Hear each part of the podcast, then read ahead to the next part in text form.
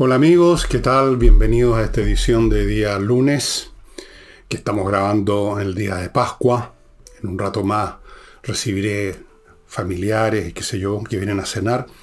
Pero mientras tanto con el programa, probablemente va a ser más corto que lo habitual, porque día domingo no es mucho lo que sucede, y menos en días como este, de fiesta. Pero en fin, vamos a ir viendo. Y mientras tanto les quiero recordar algún par de cosas. Una, primero que nada, la Unión de Amigos los Animales. Por lo que he visto en comentarios que aparecen en YouTube, que es una de las plataformas de este programa, por supuesto, em, hay bastantes personas, no sé si muchas, pero hay algunas personas por lo menos que se han acercado a la Unión de Amigos los Animales a prestar ayuda y hay otros que hacen comentarios en YouTube respecto a lo bueno que es que apoyemos a los animales, pero en fin, hagámoslo, no nos quedemos en el discurso solamente como es tan típico en nuestro país, de que hablamos mucho y hacemos poco. Eh, todo lo que hay que hacer es convertirse en miembro, para así no tener que estarse acordando todos los meses de tirarle un par de lucas que sea. Eh, la otra alternativa es si no quieren ser miembros de vez en cuando, conectarse con ellos y transferirle unos pesos o darse una vuelta. Es un espectáculo bonito ver estos animales que están mirándolo a uno así con ganas de que uno los adopte. Es un espectáculo al mismo tiempo un poquito triste porque uno no puede adoptar a 80 perros, ¿no? Poco difícil. Eso con respecto a la unión de amigos los animales. No nos olvidemos, estas cosas son de siempre. Continúo con mi libro. A lo mejor usted ya lo adquirió para regalarlo, a lo mejor incluso ya lo leyó porque es un libro no muy largo, ¿no? son 150, 150 y tantas páginas y se acaba la cosa. Y mm, si no lo ha comprado, quiero recordarles que está en el sitio elvillegas.cl slash tienda. Y quiero recordarles también que si usted lo compra con transferencia, que para mucha gente es más cómodo, en vez de usar tarjeta, siempre les produce alguna incomodidad, aunque nunca ha habido ningún problema con eso. Pero si lo hacen con transferencia, apenas hagan la compra, el comprobante que les manda al banco, mándenlo a villeguistas.gmail.com para que la venta quede oficializada, digamos, nosotros podamos seguir con el trámite. Hay algunas personas que no nos mandan nada, entonces nosotros quedamos en el aire. Em, el libro ha estado saliendo bastante rápido, y como la edición es muy pequeñita, no, no sé cuánto va a durar, no voy a decir nada, porque después dicen que yo estoy inventando, que, quedan muchos libros, yo digo todas las veces que quedan pocos. No, no sé si quedan pocos, pero fueron pocos los públicos los que imprimimos, porque no podemos hacer en este momento muchos más. Estamos tan apretados como todo el mundo en este país. Momentos musicales en yo menor. Este libro, como digo aquí en la contratapa, no es para los músicos, para los historiadores de la música, para los eruditos de la música, los melómanos, los críticos y los cuentero. Es para quien quiera haya sentido siquiera una vez que ese acorde o esa melodía le han dicho más que cualquier verso del mundo. Aquí les cuento cómo me pasó a mí. Y cuando les cuento lo que me pasó a mí con tal o cual obra, con tal o, cual compositor, como este, aquí Haydn joven, un poco glorificado porque no era tan hermoso, eh, es simplemente como una puerta de entrada para el material que importa realmente, que es la música. Eso es. Y creo que no hay nada más que agregar sobre estas materias, así que podemos entrar. Eh, hay una encuesta post plebiscito de la CADEM, que es una empresa que todo el mundo recurre a ella, todo el mundo ve las cifras, una empresa seria que en general ha estado bastante bien en sus pronósticos, en sus eh, exámenes de opinión pública. Y Preguntando sobre este particular, encontró que el 77% de los encuestados, que teóricamente representan más o menos el 77% del universo de todos los chilenos, cree necesario cerrar el proceso constitucional, que esto se acabó de una vez por toda, a pesar de que la señora Bachelet, que no cesa de hablar, diga que no se ha consolidado la actual constitución, que otros digan que por, dos años no vamos a hacer nada, pero después sí, y otros lo van a hacer antes de todas maneras, no. Casi el 80% del público cree necesario cerrar esta cuestión de una vez por todas. Creo que esta cifra no es ninguna sorpresa, todos sentimos, hemos percibido que es así, que la gente está hasta la tusa, hasta la coronilla con esta cuestión. Y yo creo que en buena parte el voto que favoreció el en contra tiene que es un reflejo de esto, de este malestar un deseo de decirle a la clase política, como mucha gente lo decía abiertamente, que se vayan, que no jodan, que, no, no, no, no nos interesa lo que ustedes proponen y cocinan entre cuatro paredes, así que voy a votar en contra. Muchos votaron por eso, no para legitimar al gobierno, no para apoyar al gobierno. Otra cifra de academia interesante. El, más del 50% considera que la actual constitución fue legitimada. Está legitimada. La legitimó la propia izquierda, ¿no? La izquierda votó por mantener esta constitución. Eso es. Ellos dan toda clase de argumentos. Escuché una señora que debe haberse creído muy inteligente que dijo es que es preferible algo malo a lo que es peor. No dio ningún argumento, se lanzó esa frase nada más. Eh, el hecho es que cualquiera que sea el talante con que votaron para mantener la actual constitución, el hecho es que la están manteniendo ellos mismos, la izquierda, que durante años dijeron que no se podía vivir con esta constitución, armado por cuatro generales, como dijo Boric, entre cuatro paredes, la fascista, Guzmán, etc. No se podía vivir con ella. Era invivible. Era la constitución de la dictadura de la tiranía, del fascismo. Pero eran ustedes, un poquito antes de la elección, acuérdense aparecieron personajes como Insulsa, el acomodaticio número uno de Chile, diciendo que bueno, parece que no es tan mala, hemos vivido todo este tiempo y en eso tiene razón. El Partido Comunista está literalmente gobernando este país por intermedio de su vocero, el señor Boric. Están metidos en el Ministerio de Defensa, están en todas partes, están en el Parlamento, otros movimientos de izquierda llegaron al gobierno con esta constitución. Esta constitución fascista no les impidió, no les prohibió, no los persiguió, no los arrinconó, les permitió llegar al poder, les permitió hacer samba canuta, y se los permite todavía. Así es que, bueno, pero así es la política. En cuanto a las preferencias presidenciales, que es un tema que hace rato que se pregunta, que se investiga, qué es lo que la gente ve a dos años plazo como presidenciables, cuando la gente contesta que tal personaje es presidenciable, no están simplemente haciendo un cálculo, un juicio político objetivo acerca de quién cree que tiene buenas posibilidades, sino que yo creo que están expresando un deseo, un gusto, una, una cercanía, creo yo. Bueno, siguen en el primer lugar, ahora con exactamente el mismo el mismo porcentaje, 14%, Antonio Cast, José Antonio Cast y doña Evelyn Matei. Mucho más abajo está toda la gente izquierda. La señorita Vallejo, señora Vallejo, 4%.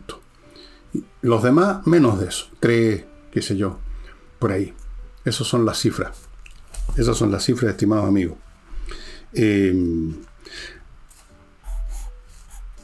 así es que Vamos a ver.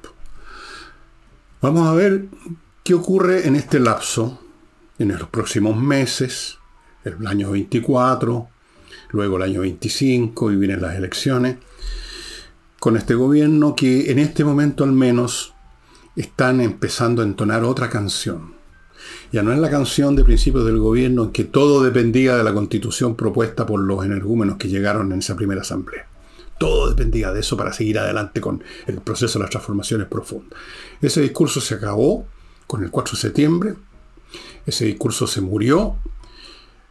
Han seguido viendo, a pesar de esta supuesta victoria, que no lo es, del domingo anterior, eh, han seguido estando abajo, siguen estando abajo en las preferencias del público, desprestigiado. Entonces el discurso ahora es distinto, el tono, la canción es diferente.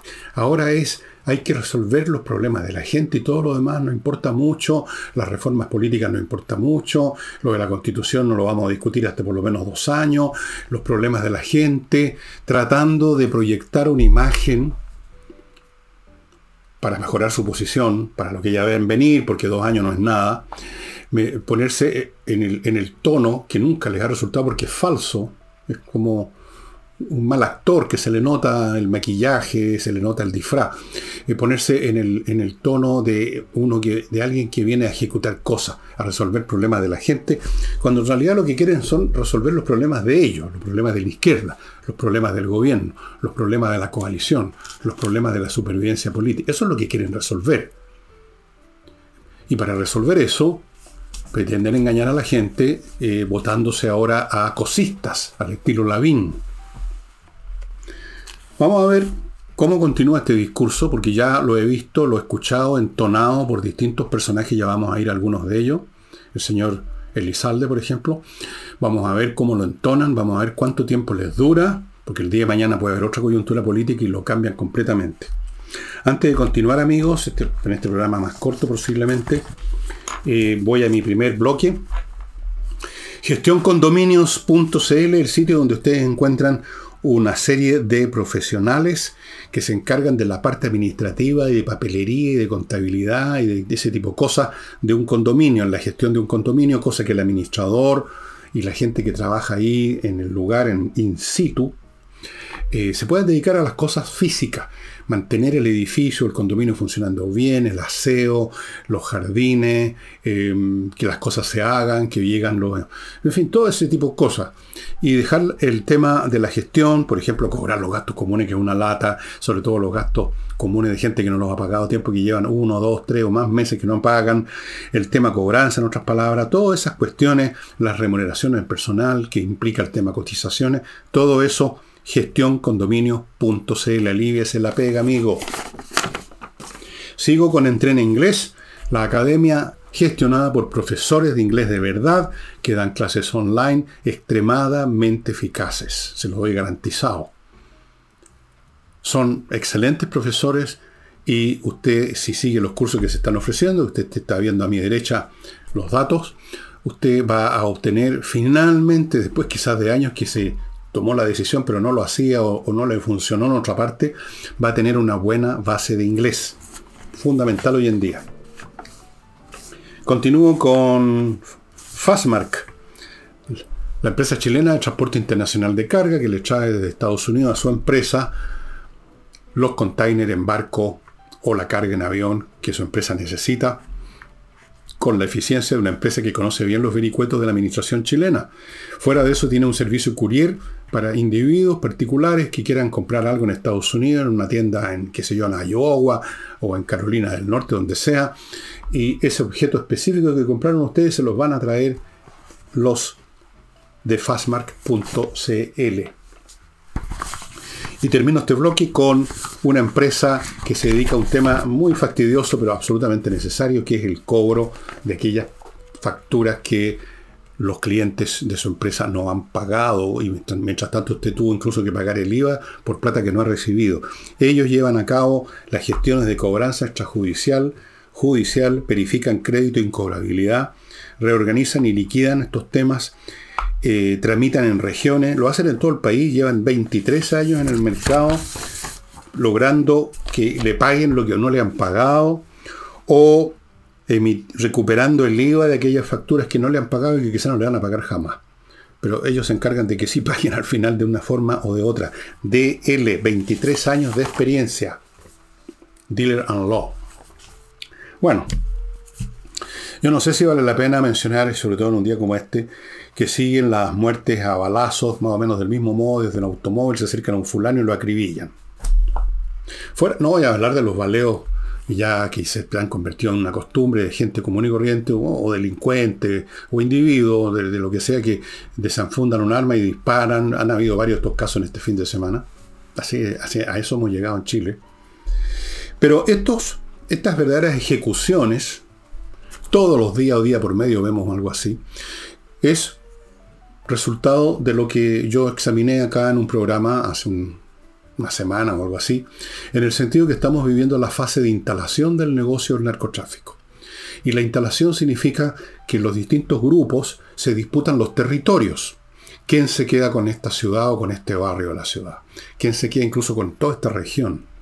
¿Quién se encarga?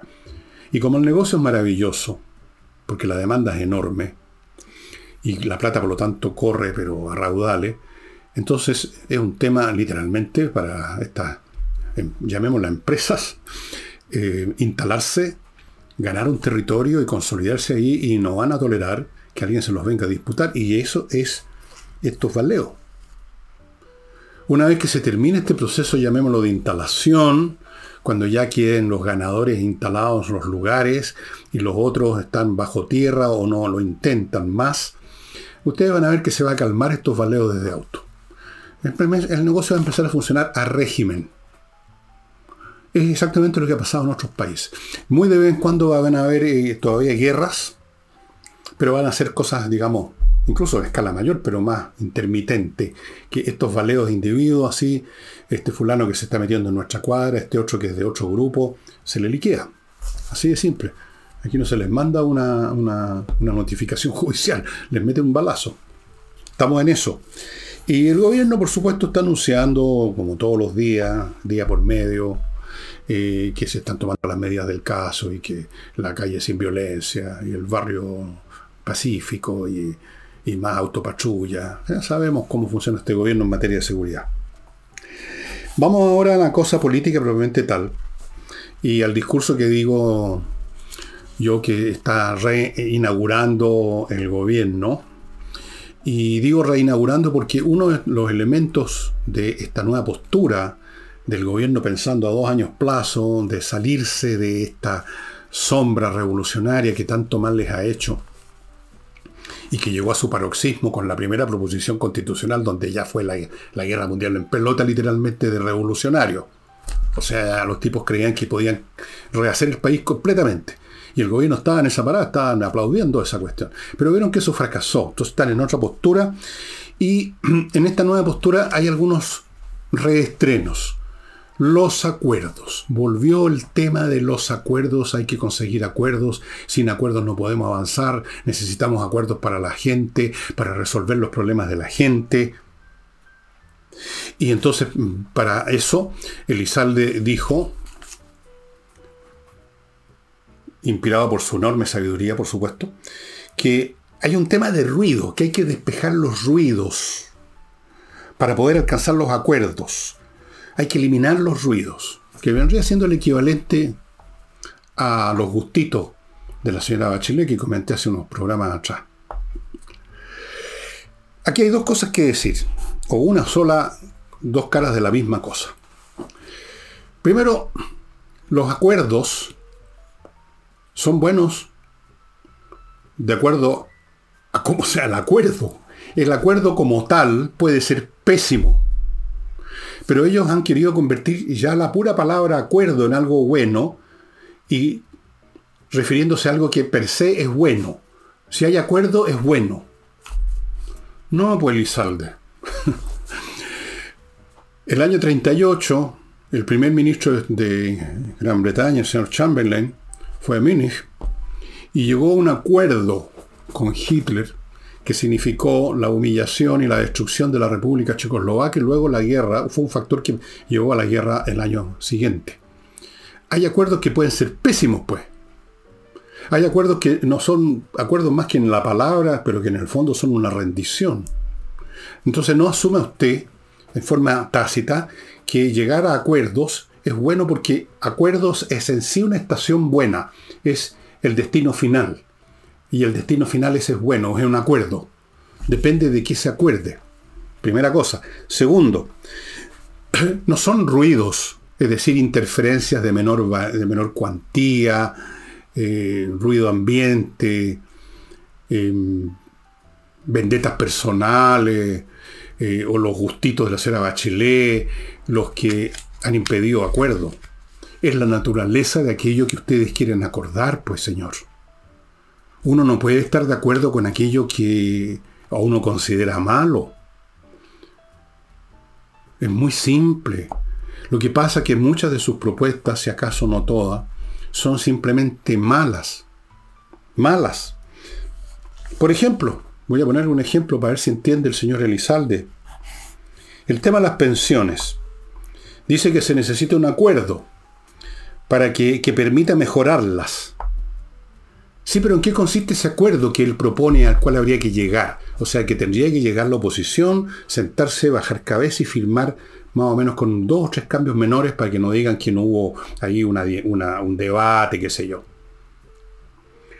¿Cómo se mejora, señor Elizalde? Porque decir que tiene que haber un sistema de pensiones que, que dé buenas pensiones es un truismo, como se dice, es una obviedad. No, no, dice nada, es evidente que tiene que ser que, que dé las mejores pensiones, pero la cuestión es cómo. ¿Cómo se dan las mejores pensiones?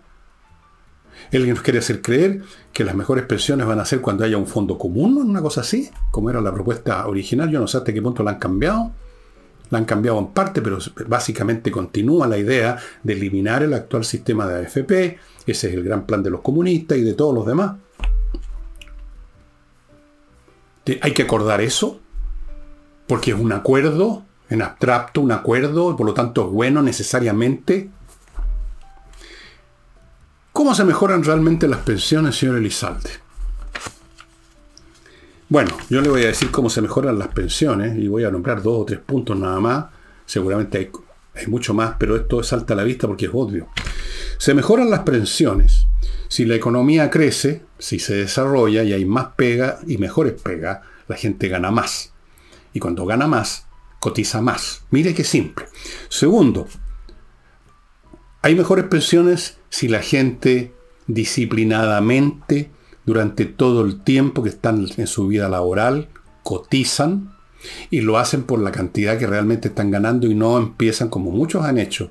Y luego se quejan y lloriquean que, no, que las pensiones son bajas, que declaran sueldos, incluso con connivencia con el empleador, sueldos menores los que realmente reciben para cotizar menos, para no tener que pagar tanto, para pagar menos.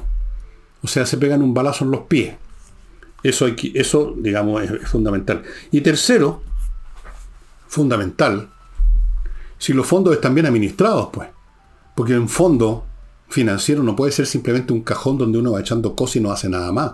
Tiene que estar administrado para que dé una renta, que es lo que han hecho las AFP durante todo el tiempo. Hoy día mismo, una persona me contaba que estaba regando y conversamos un rato, me contaba a propósito de la, tosudez de la gente, de un compañero de oficina que se quejaba todo el tiempo de que la AFP le estaban robando, me están robando.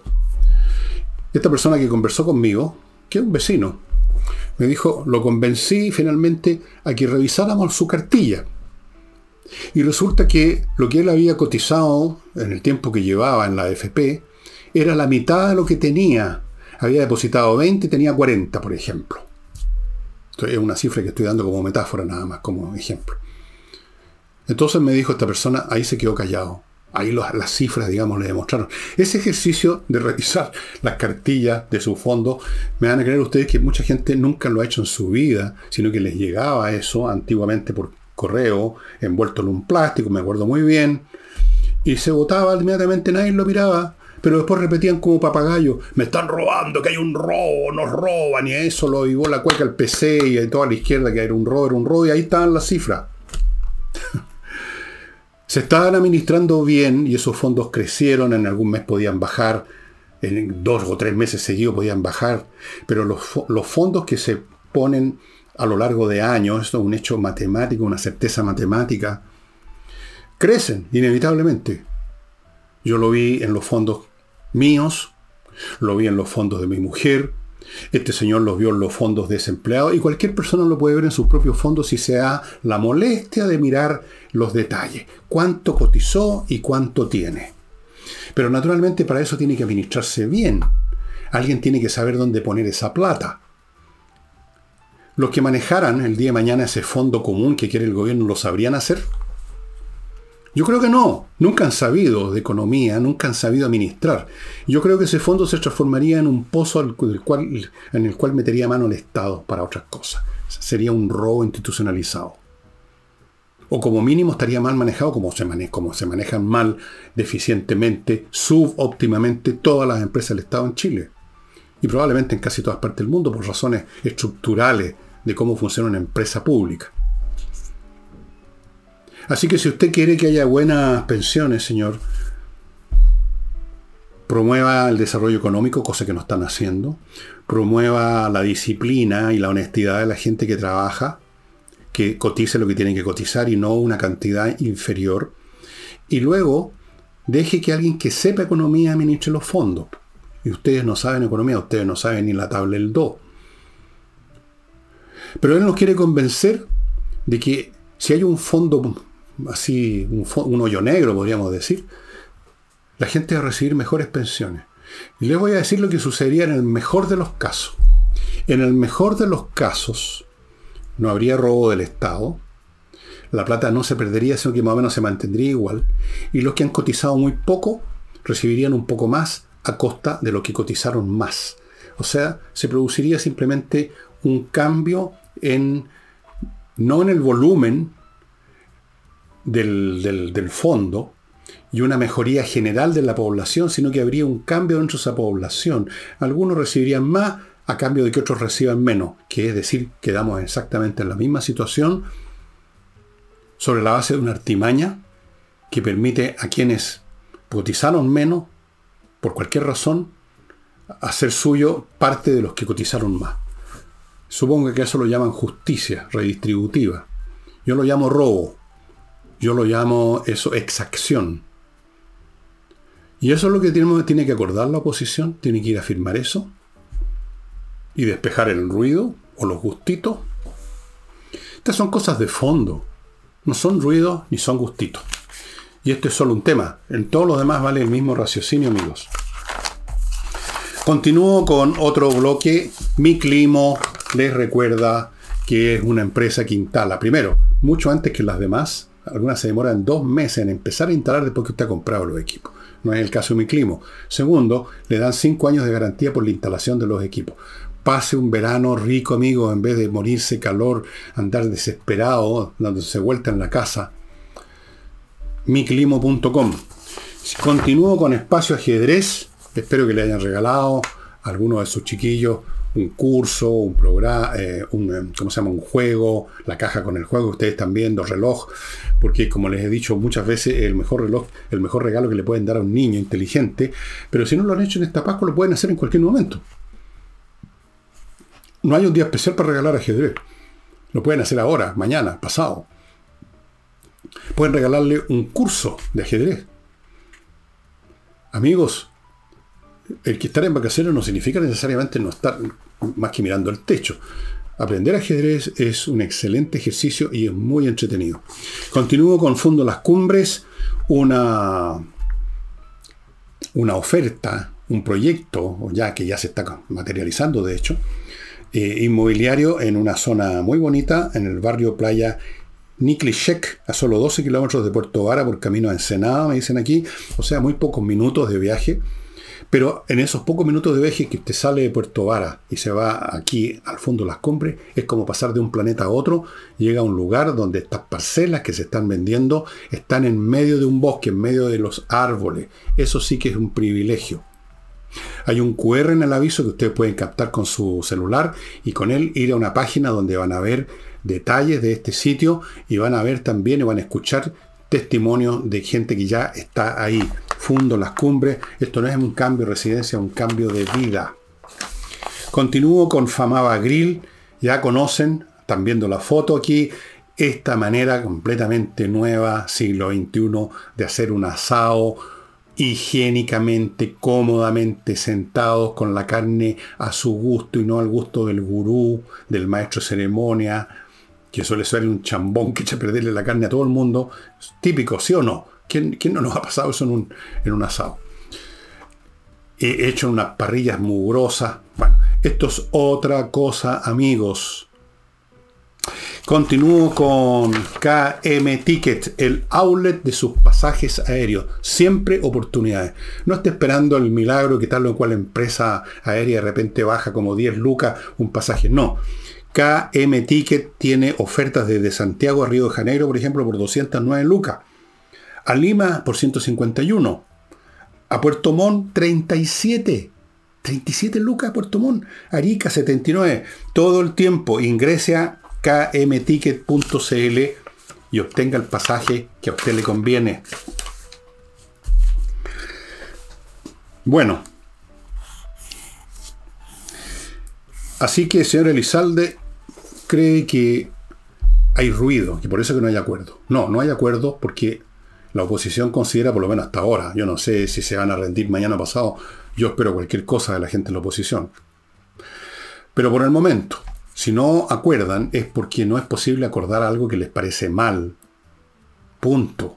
No es un tema de ruidos, no es un tema de gustitos, es un tema de fondo.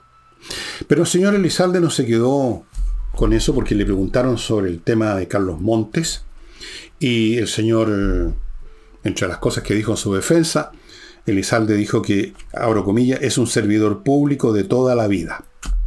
Montes. ¿Qué significa eso? Un servidor público de toda la vida.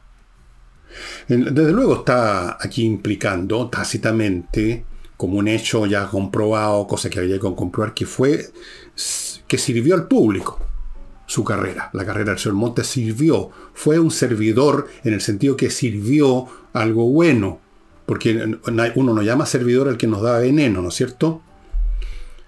Habría que ver su trayectoria y ver si fue un servidor público de toda la vida. Segunda cosa que debiera considerar el señor Elizalde es que la antigüedad funcionaria, llamémosla así, el currículum, no ofrece un santuario o un refugio para la incompetencia, al contrario.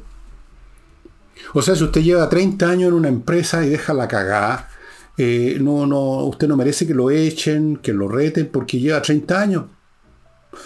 Se ganó algo, ganó santuario, ganó protección porque tiene toda una vida al servicio de la empresa. No, pues, al contrario. Precisamente porque el señor Monte, vamos a suponer que fue un servidor público, ha sido un servidor público toda su vida, menos se puede perdonar la incompetencia que llevó, estoy hablando de incompetencia por ser suave, que llevó a que no se diera cuenta de lo que estaba pasando.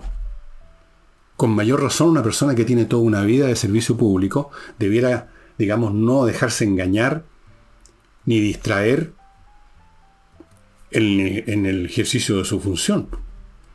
Uno puede perdonar errores del novato, no del experimentado, señor Elizalde. Por Dios, usted razona, pero como al revés todo. Es más reprensible el hecho que precisamente haya sido un servidor público toda su vida. A esta altura uno diría, debiera conocer las pegas entonces. Debiera conocer cómo funcionan los funcionarios públicos. Debiera conocer cómo funciona su gente. Debiera conocer el cariz humano de la izquierda. Sobre todo de esta última generación. De esta última generación repleta de ignorancia y de arrogancia. Y de, y de visiones revolucionarias que los llevan a cualquier cosa. A desfondar las platas públicas para financiar su campaña de adoctrinamiento bajo el disfraz de fundaciones de utilidad pública. Utilidad pública, no. En primer lugar, yo creo que, a propósito, volviendo al tema servidor público, yo creo que señor Monte ha sido servidor de la izquierda nomás. Ha sido un servidor de la izquierda. Todos ustedes, usted, señor Elizalde, es un servidor de la izquierda. En última instancia son los servidores del Partido Comunista, que es el corazón y el cerebro de la izquierda. Todos los demás son, al lado de eso, son meramente marionetas. No tienen idea, no tienen ideología, no tienen principio, no tienen más que las patas y el buche, como se dice. Así que de esos son servidores toda la vida. Eso sí, ¿ah? le vamos a dar una medalla al mérito al señor Monte porque ha sido un servidor del Partido Comunista toda la vida. Y si no al Partido Comunista, un servidor de la izquierda. De lo que no ha sido servidor aparentemente del público, puesto que permitió esta, esta chambonada gigantesca. Pero yo creo, porque yo mismo lo dije, que no, que no es un tema de incompetencia que no se dio cuenta, es un tema de que qué iba a hacer si este era un plan que venía de arriba no iba a denunciar a su propio presidente ¿no? y a la gente de la moneda de que estaban armando un cuento para financiar el adoctrinamiento masivo de los tontones de las nuevas generaciones. Perdonen que lo diga así, pero generaciones nacidas y creadas con pantallitas no pueden dar, digamos, mucho, mucha luz en la parte de arriba del cuerpo. Bien, el hecho es que Monte está absolutamente protegido, Crispy, todos, todo el lote, todos pertenecen a la misma banda, hay que protegerse unos con otros porque si no, si no los protegen, los tipos se van de lengua después, como ha parcialmente ocurrido. Algunas de estas denuncias han sido resultado de eso. Entonces hay que mantenerlos dentro. Como dice una vieja frase, hay que mantenerse más cerca de nadie, hay que mantener a los enemigos, o a los posibles enemigos. Entonces, por favor, por ningún motivo soltar a esta gente, no vaya a ser que escriban sus memorias o van a un programa de televisión y de radio, cuentan la firme y dejan la crema. Así que los defendemos hasta el final.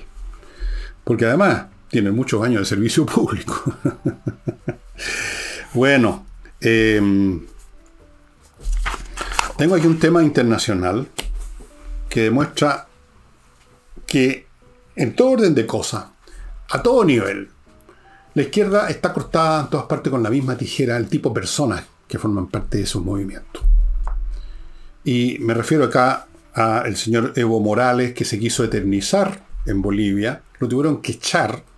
Creo que, ¿cuántas veces se hizo reelegir? Tres. ¿Cuántas veces cambió la constitución para lo que reeligieran? Dos. Quería cambiarla por tercera vez, creo. Por ahí andaba la cosa. Entonces el señor Morales, por supuesto, al igual que el señor Lula, el guatón guachuchero, al igual que el señor Boric, al igual que el señor, eh, ¿cómo se llama este de México tan inteligente?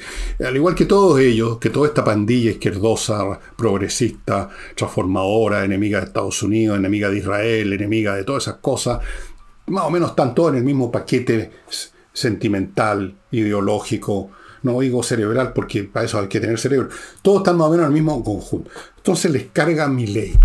Mi ley para ello es lo peor que podía pasar de Argentina. Lo peor. Entonces salió a hablar. Habló desde una radio cocalera. Se llama Radio Cocalera Causa, Causacha o Causacha Coca. Una radio cocalera. Bien. Bueno, que corresponde. Se lamentó de este gobierno de, de Milley y duda que termine su mandato. O sea, Morales cree, Morales quiere que haya alguna clase de desbancamiento de Milley, que lo echen del poder. Ahora uno se puede preguntar, ¿quién se supone que lo va a echar a Milley? ¿Los piqueteros? Una especie de versión argentina de lo que pasó en Chile cuando trataron de echar abajo a, Piñera, entonces se movilizaron y lo hablaron del estallido social y armaron todo el cuento que todos conocemos, que yo estudié detalladamente en mi libro Insurrección. ¿Por qué lo van a hacer los militares argentinos los que voten a mi ley?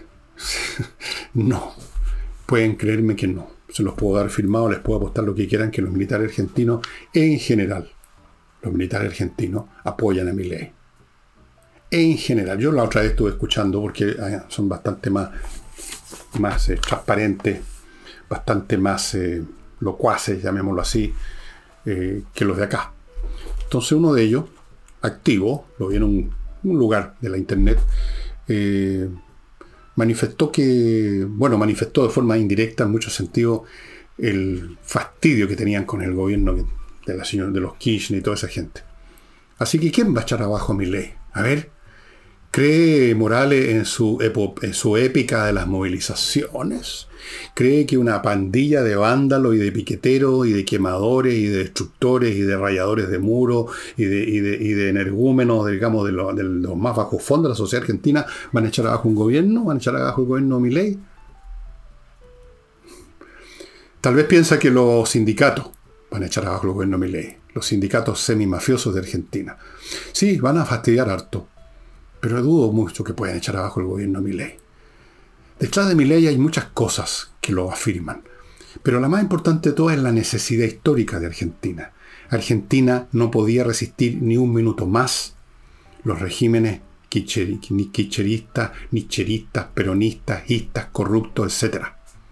Ni un segundo más. Ni uno financieramente estaban liquidados, están todavía los argentinos. Hicieron funcionar, si podemos llamar funcionar a lo que tenían, lo que, lo que existía y existe todavía en Argentina, a base de préstamos que nunca pagaban. O sea, endeudados hasta la tusa con el Fondo Monetario Internacional. Hay algunos fondos que hace años, creo que eran fondos de pensiones italianos, que nunca los pagaron, o sea, defraudaron a un país completo. Para mantener esto de repartir, repartir, repartir, ya sea unas migajas para los piqueteros o algo más para los demás arriba, para las clases medias, vamos dando pega en 20.000 ministerios. Ese esquema no podía seguir, o sea, tiene un tope. Hay una necesidad histórica que eso cambie. Mi ley la viene simplemente a materializar, a personificar. Y detrás de él hay otros argentinos que piensan que efectivamente no hay otra alternativa, incluso aunque a ellos les vaya a tocar también pagar los platos rotos. Y desde luego los militares no van a echar abajo a mi ley. ¿Para sustituirlo con qué? ¿Para poner de nuevo en el trono a los kirchneristas? Está soñando Evo Morales. Permítame antes de continuar, amigos, despachar rápidamente en este, no es fin de año, pero nos acercamos, Salinas y Ojeda, abogados que hacen, se hacen cargo de temas civiles, que se hacen cargo de temas de familia, por ejemplo, montones de cosas. La mayoría de los casos que terminan en una corte son los que atienden Salinas y Ojeda. Pregunte usted, de seguro, lo que no se meten es en temas penales, pero todo lo demás sí. Salinas y Ojeda, muy conocido en el mercado, una gran tasa de éxito. patriciastocker.com, si usted tiene una, inventó un nombre para, una, para un producto, para un servicio o para una empresa, un negocio, eh, inscríbalo, regístrelo. Para eso está patriciastocker.com. Le va a registrar su marca en Chile, en el extranjero, la va a renovar cuando haya que renovarla, la va a defender cuando haya que defenderla, la va a conservar, va a hacer todo para que usted esté tranquilo con su marca. Y termino este bloque con compreoro.com, la manera de tener una garantía para, su, para sus finanzas, tener parte de ella convertida en oro y plata lingotes de oro, lingotes de plata, monedas de oro, como esta que ustedes están viendo a mi derecha, espero que estén saliendo, que han sido hechas en Canadá y que tienen curso como tender, o sea, se pueden usar como medio de pago. Eh, pero básicamente esto es una especie de fondo. El oro y la plata es valor en sí mismo.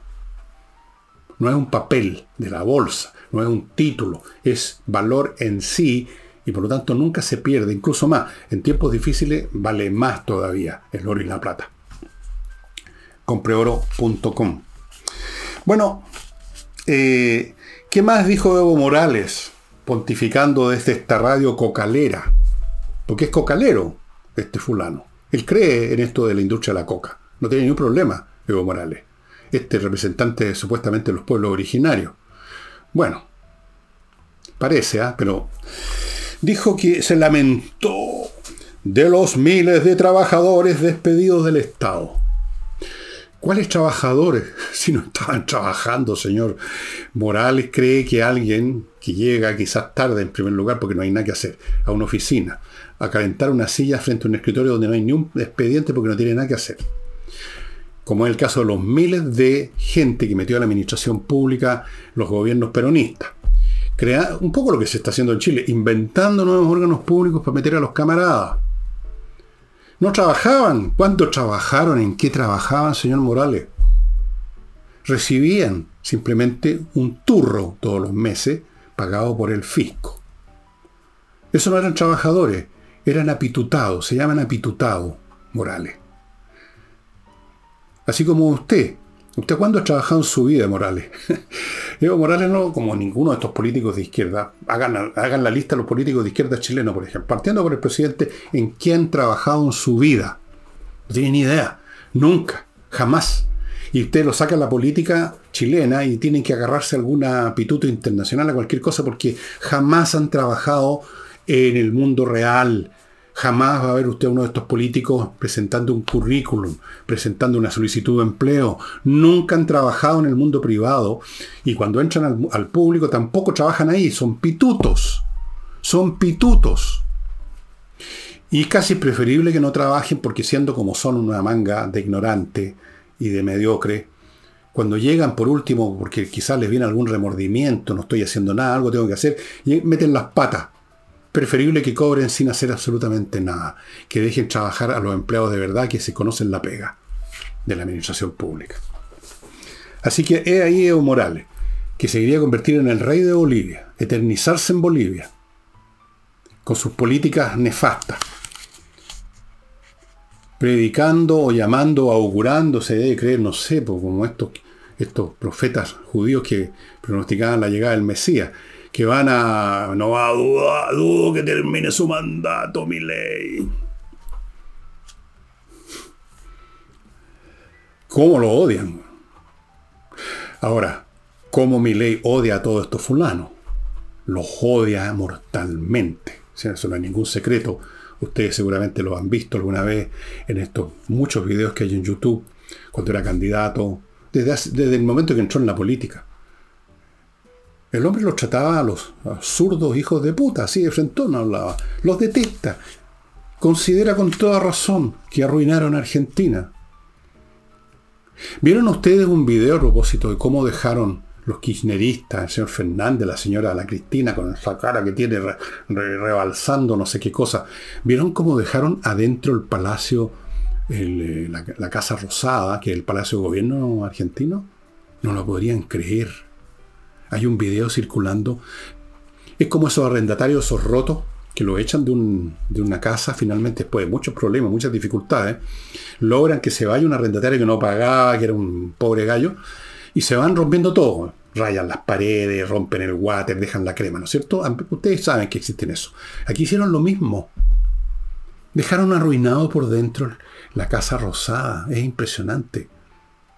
Había, hay una imagen en que se ve una escala, que no la han barrido en siglo, y en el muro alguien escribió, no orinen en las escaleras. Esa es la clase de gente que estaba gobernando ese tremendo país que es Argentina. Y ley va a tener que limpiar toda esa cuestión, va a tener que fumigar, como vamos a tener que hacer nosotros en dos años más también. Así es. Digamos las cosas por su nombre, fumigar reparar hasta donde se pueda. Yo me hago la esperanza, y lo he dicho en otros programas, que nuestro país no va a estar tan arruinado en dos años más como estaba Argentina al momento de recibir la ley.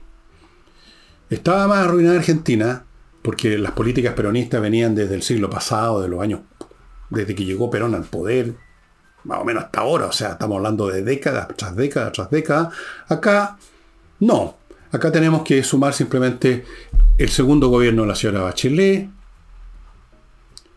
luego lo que pasó en el gobierno Piñera, no por el gobierno Piñera, sino que por lo que el cuento que le armaron, el intento de golpe civil que le armaron, eso que llamaron después el estallido social, y ahora Boris. O sea, digamos, aquí no hemos llegado a una década de destrucción todavía. Entonces, el barco todavía flota. Y como todavía flota, en una de esas vamos a poder repararlo en dos años más y hacerlo andar, hacerlo navegar de nuevo hacia algún lado. Pero vamos a tener que hacerlo. Como lo va a tener que hacer, yo no sé cómo. Pero va a tener que hacerlo porque está apoyado en una necesidad histórica. Ese es el gran potencial de mi ley. Si mi ley hubiera llegado al poder cinco años antes, no habría podido. No habría podido hacer nada. Tenía que estar como está arruinado ahora Argentina, con una inflación que estuve escuchando un periodista argentino, no me acuerdo el nombre, Layes, creo que se llama Layes, sí eh, tiene un programa de televisión. En unos pocos años se juntó, ¿saben cuánta inflación? Mil por ciento. O sea, los precios subieron diez veces. Diez veces. Ese es el país que ya, digamos, no permite más de esas políticas y ese es el gran sostén de mi ley. Así como en otros momentos críticos el sostén de quien llega a imponer medidas drásticas es lo mismo la situación obliga a que ese gobernante haga lo que tiene que hacer y pueda hacerlo. La situación crea las condiciones. No hay otra. No hay otra. Es como una persona que tiene una infección que se ha dejado sin tratar durante años o meses, lo que sea, y llega un momento en que se le gangrena una pierna. Ahí la necesidad, la necesidad obliga al paciente enfermo y a los familiares a aceptar que hay que cortar la pierna. La necesidad, la necesidad de sobrevivir. La necesidad de sobrevivir de Argentina y no caer en un pozo irrecuperable como el pozo en que ya está Cuba hace años, el que está Haití, el que está cayendo, ya cayó de hecho Venezuela. Para no caer en ese pozo, van a tener que aceptar lo que haga mi ley. Ese es el gran apoyo de mi ley. No eh, los que votaron por él o los militares que nunca les, gustó el régimen anterior, aunque deben haber algunos que los compraron de todas maneras. Bueno, aquí en Chile estamos viendo cosas bastante parecidas que quieren que les diga. Eh, hay muchas formas de comprar, ¿ah? no solo con billetes. Em, es la necesidad histórica la que apoya a mi ley, la que, la que legitima a mi ley.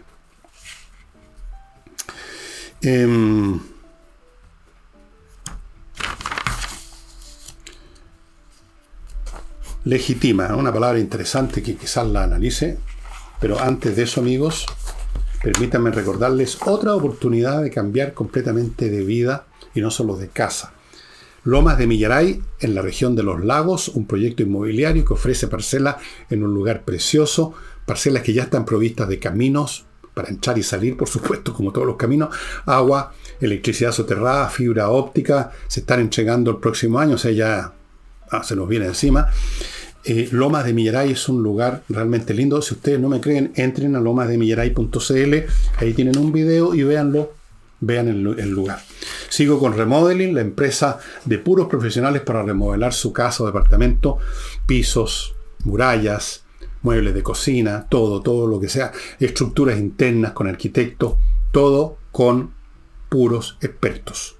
Expertos de verdad, no los expertos que consultan la prensa, expertos profesionales. Y Hey es el corredor inmobiliario que milagrosamente sigue vendiendo por sus métodos y porque ellos le ponen mucho más pino que el corredor común y corriente que trabaja de lunes a viernes en horario normal y tiene como 400 personas o 400 encargos y por lo tanto le dedica dos minutos cada uno. En Hey es todo al revés, trabajan de lunes a domingo todo el día y se encargan de unas cuantas propiedades nomás, por eso tienen éxito. Una de las factores, hay otros que tienen que ver con sus métodos que no voy a revelar porque son secretos del oficio. Em, vamos terminando el programa, amigos. Eh, yo tenía la idea de examinar un poco este término que se usa bastante, el término legítimo, legitimar. Esto es legítimo, esto no es legítimo. ¿Qué es lo que es legítimo? Es complicado, ¿eh? pero tiene muchas acepciones el término. En términos políticos, una institución, un acto político, un acto institucional es legítimo cuando es apoyado por las otras instituciones, independientemente del juicio del público. No es el sí o el no del público el que le da legitimidad a una acción, sino si esa acción se lleva a cabo dentro de la estructura institucional de esa sociedad, le guste o no al público. Y viceversa. Un acto no es legítimo por el hecho que usted tiene 5 millones de personas en la calle vociferando para que se haga tal o cual cosa. Por ejemplo, trataron de echar abajo el gobierno de Sebastián Piñera, tenían pensado armar una pelotera en la Plaza de la Constitución, entrar a la fuerza la moneda.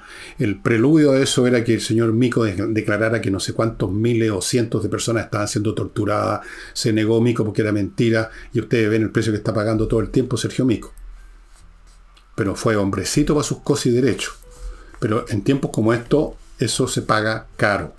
Bueno, habría sido legítimo que echaran, suponiendo que hubieran, lo, hubieran logrado, que echaran a Piñera, porque había una, turba en la numerosa en las calles cercanas a la moneda. ¿Se convertía eso en un acto legítimo? No, ¿no es cierto? Y si hubiera sido reprimida esa turba a balazo limpio, ¿habría sido ilegítimo porque se derramó sangre? No, habría sido un acto legítimo dentro de las leyes y la constitución el defender el mantenimiento del poder constituido. Así que la legitimidad, ojo que tengan cuidado, porque se usa a menudo para tratar de darle una mayor fortaleza a las posturas de tal o cual bando y se usa de acuerdo a lo que conviene, ya sea indicando que hay un apoyo institucional o indicando que hay un apoyo de una chusma, de una turba o de una encuesta. No. No, en absoluto. En absoluto. Eh, el libro que les voy a mostrar hoy día verifiqué que se encuentra disponible el mismo, la misma edición en Amazon y seguramente en otras librerías digitales. Cuando yo digo Amazon siempre es porque es la que yo uso, pero no, no es que yo te, sea un empleado de Amazon y recibo dinero de Amazon, no recibo nada, ni de la globalización, lamentablemente, ni de Amazon, ni de ninguna de esas cosas. Simplemente ahí es donde compro y donde verifico que está el libro, pero seguro que está también en Barnes Noble, en Ave Book y en montones de otras librerías. Es este. Cartago debe ser destruida. Capaz que alguno de ustedes haya escuchado alguna vez o haya leído esa, esa vieja expresión de lenda est Cartago que es la manera de decirlo en latín, de Cartago tiene que ser destruido. De lenda, es eh, un verbo latín, del cual incluso lenguas que no tienen ninguna raíz latina han derivado las palabras que significan borrar o destruir. Por ejemplo, en inglés borrar algo es delete, ¿no es cierto? Bueno, viene de delenda. Cartago debe ser destruido es la historia del auge y caída de una antigua civilización. Se refiere a esa ciudad Cartago, que fue una colonia al principio, o una, más que colonia, un epifenómeno de una de estas ciudades fenicias que estaban en la costa de lo que ahora es el Líbano, qué sé yo. Eh, Sidón, Tiro, esas cosas. Creo que no sé si fue Sidón o Tiro, gente de una de esas dos ciudades que se fueron al norte de África y fundaron allá por el siglo VIII, más o menos creo, antes de Cristo, esta ciudad que empezó a crecer, se convirtió en un imperio porque empezó a dominar, se instaló con emporios comerciales en Sicilia, en lo que ahora es España, eh, se hicieron muy ricos, eh, tenía control de buena parte del Mediterráneo, y tarde o temprano se toparon con este otro, este otro poder que estaba creciendo justamente ahí, que era Roma. Y hubo tres guerras entre Roma y Cartago. La tercera fue la vencida, digamos, y se acabó Cartago. Y se acabó porque después de la Segunda Guerra había un senador romano, Catón, si no me equivoco, que cuando hacía un discurso sobre cualquier cosa en el Senado, siempre terminaba con la misma frase. Delenda est Cartago. Hay que destruir Cartago. Porque en las dos guerras anteriores, aunque Roma había vencido, Cartago no había desaparecido y a poco andar lograba otra vez levantar cabeza y crecer y enriquecerse y convertirse en un rival que consideraba Catón que no, debía, no tenía derecho a la existencia. En la tercera guerra, que terminó el 146 a.C., Cartago fue totalmente destruida. Pero la historia de cómo partió, de cómo se desarrolló este imperio, las guerras previas a la destrucción, todo está en este libro y es muy entretenido. Ustedes ven que lo tengo lleno de notas. Cuando lo leí, esto fue hace varios años, y seguro, como me pasa con todos los libros que les muestra, les muestro acá, lo voy a tener que releer porque me empiezo a, a, interesar de nuevo. Eh, es, por lo que me acuerdo de este libro, no es solamente informativo como cualquier libro de historia bien escrito, bien hecho, sino que es entretenido, es como leer una novela.